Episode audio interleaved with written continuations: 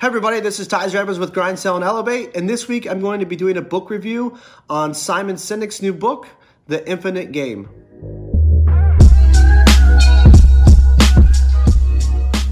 Hey everybody, so thanks for joining in. I'm excited to do this book review. If you don't know who Simon Sinek is, He's a well known author in the leadership and personal development space.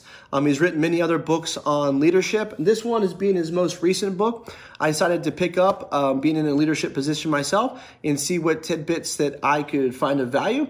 So, what I'm going to do in this book review is cover the three chapters that I found to be the most beneficial for me and that I found to be the most interesting. But by no means am I going to give away the whole book.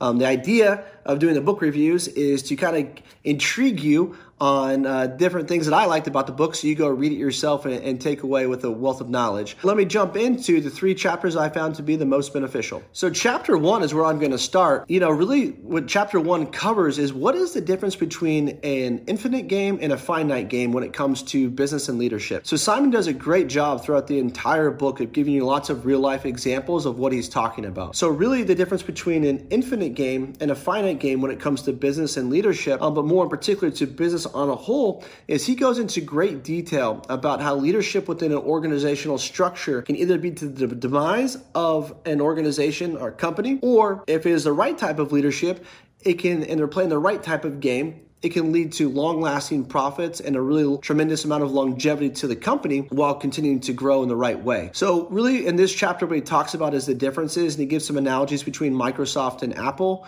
But what he really drives home is if you're playing the infinite game, if you're playing the infinite game as an organization, what you're doing is you have a just cause and a just cause that everybody through the entire organization understands and you've put the right type of leadership into place so where there's no end game at business. You know he talks about this a lot where there's no winning in business where a lot of organization and companies get really focused on beating their competitors and winning. Where there's other different types of companies where they're not so much focused on beating the competition sure they want to get out and be competitive in the marketplace but really that their their mission statement and their just cause comes before profits versus the other way around where the profits become be, before their people and their customers and their cause. And when he really t- starts to explain that when you have that type of finite mindset where you're putting profits over everything, that is the beginning of the end of your company versus where you have a very infinite mindset where it's about servicing your employees, servicing your, your customers, contributing to the overall well-being of the global economy, and you're serving a just cause that's how you sustain longevity uh, within a company and something that people can really buy into and that you can buy into yourself, right? And so, what type of leadership does that take? And what type of companies have exemplified that type of leadership. And the example he gave in the first chapter was Microsoft versus Apple, where Apple had a very long-term vision that really, you know, Steve Jobs um, had that no one else really saw. He really went against the, the, the grain and salt as far as what other people thought was going to happen in the tech space. Now, Microsoft kind of saw what Apple was doing, and they wanted to be able to compete. Um, what he, the example he gives, I believe, is with the the iPod MP3 player. Apple was kind of late on the game. Uh, when it came to the MP3 space. And Microsoft had already had, in what he describes them, I don't remember Microsoft's product, but a more superior product. He goes into great detail about why Microsoft to this day has zero the market share when it came to um, that iPod space, where at one point when Apple entered, they had zero. I think that at the end point of when the, the iPods kind of phased out, because now it's all on our phones, but they controlled about 70% of the market share, even a, a bit more um, statistically in the book. And so, how did they get there? How did that happen? How did a company like Apple dominate Microsoft, which is a great company? And it really came down to leadership and their vision and their mindset and how that trickled out through the entire ecosystem of the organizations.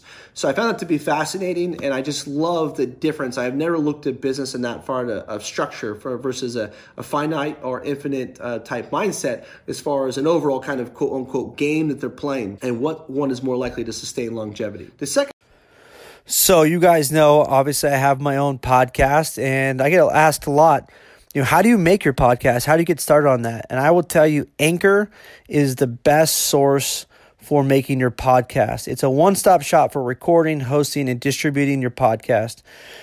The best of all, it's 100% free and ridiculously easy to use. And now you can match Anchor with great sponsors who will advertise your podcast for you.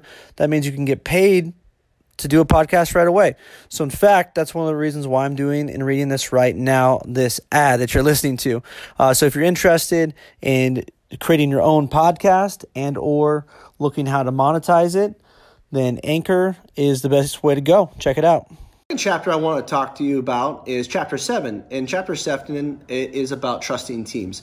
And this really hit me hard being a leader of a, a sales team right now with inside of a large uh, multi-billion dollar company that I work for. It's really important to start to assess and have trust on a team. And so he starts to give examples about lots of different organizations where they have people on teams that they don't trust. They don't trust their leaders. They don't believe in the organization versus other um, organizations and companies that do have trust in their leadership. And how do they get there? And how do they promote the type of trust and bond within a team right? If you if you're happy to show up to work with the people the every day that you work with and you, you trust them and you feel like you're playing on a team a winning team and, and winning in the sense that like everybody's in it together to serve that just cause to serve the um, customers that they're working towards then it promotes a lot of positivity and you create great morale. And one of the examples he gave was he was talking about having radical transparency and openness within the group.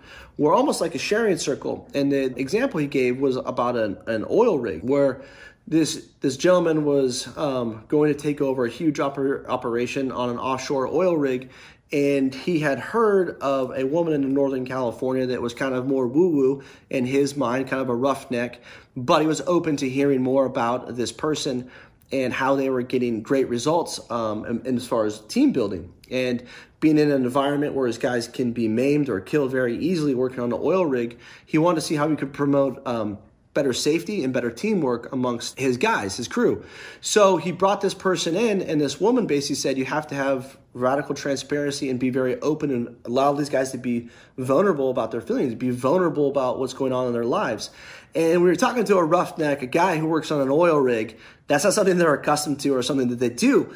Um, and so it was completely different. But he went ahead and moved forward and believed in the process and trusted in the process. And what he found was the results went through the roof. Once the guys started opening up about what was going on in their lives and they're able to communicate with each other about, you know, their children being sick or having money problems or going through a divorce, it started to really bond and cement the team they didn't see each other just as coworkers. They started to see each other as friends and family and started to create this tight knit unit. So he gives lots of examples of this. Uh, another one about a, a, police force and how to change the, the culture within police force. A, a, a police chief took over um, a new a new unit, excuse me, and the tools and tactics he used using the same type of application of having radical transparency, having team building exercise, and what that did to the overall health and morale um, within his team, and then how that trickled down into their community, how the police started interacting differently with people on the streets within different types of communities, and how the community started responding back differently to the police officers. And so, you know, it branched out much larger than just what was happening within the side of the department. So one of the other things that this chapter talks about is you really have to assess who your team members are when you are a leader.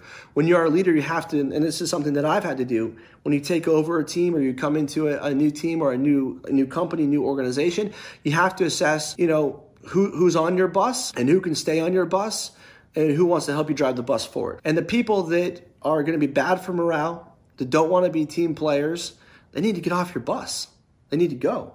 Because unfortunately, if you if you they're not going to be coachable and they don't want to be team players, all they're going to do is be negative and negative morale within the team environment. And that's not something you can't have as a leader. You can't have that one person always constantly going against the grain when you're trying to create a team that is serving a just cause and serving employees and really serving one another on a daily basis. And so this whole chapter about trusting your team, I think is something that that every leader needs to pay attention to on every level, whether you're a you know C-level executive, a mid-level management. It's extremely important that your team feels a sense of unity and trust, and he does a great job giving examples of how you can start to build that in this chapter. And the last chapter I want to go over is chapter 9. And chapter 9 is worthy rival. And so I really like that. I did not know where he was going to go with this chapter, but it really starts off with, you know, a worthy rival is somebody who you're competing against within the marketplace that exposes your weaknesses,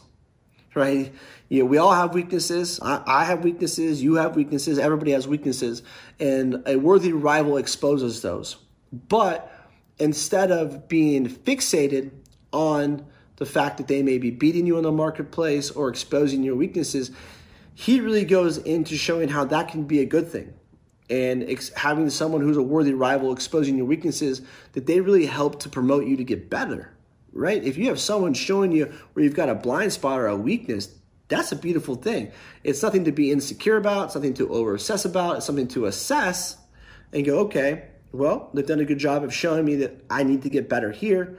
Now, how can I do that? He also talks about, too, even though they may expose some weaknesses, you have to understand what type of game they're playing. They may be playing your rival a finite game, and it might be about just winning this quarter as far as from a financial perspective, maybe taking market share in the next 12 months. But if you're in it with a just cause and you're doing the right things to your employees and for your employees and with your customers and for your customers, and you're playing an infinite game, then it doesn't matter. It, it, doesn't really matter what the competition is doing because you're in it for the longevity, the duration. Uh, there's no there's no end, right? You're just serving your cause for as long as you possibly can, and so I like that that he talks in terms of like there there is no winning the game. There is no fourth quarter the buzzer goes off and the game is over. That's not what happens in a business. Or that happens in a business, it means your business has ended. And so I don't think people uh, always equate that to winning the game means the game is over. Or if you're playing an infinite game, the game never ends, right? So serving a worthy cause and serving your employees and your, your personnel, you don't get so concerned and wrapped up with what your competition is doing because it doesn't matter. All that matters is you play your game the way it needs to be played in the right way. So, my overall takeaway from this book was extremely positive. I love the book. If you are someone within a leadership position, you need to read the book because the book really goes in and assesses it's, it's not about profits, it's not about results. Really, what it comes down to, it's about the people that you serve and the people that you work with, and looking at your just cause, whatever that is, your mission statement within the organization, that everybody, including yourself, has a clear understanding of what that cause is and how you're best serving it. Yeah, I mean it was it was just a great leadership book. I think that if if more companies applied that type of mindset that he promotes in this book, then we would have a much better ecosystem in the quality of the products, the happiness and the morale of our teams, and even the happiness and morale of our home lives. So many people take their work home with them.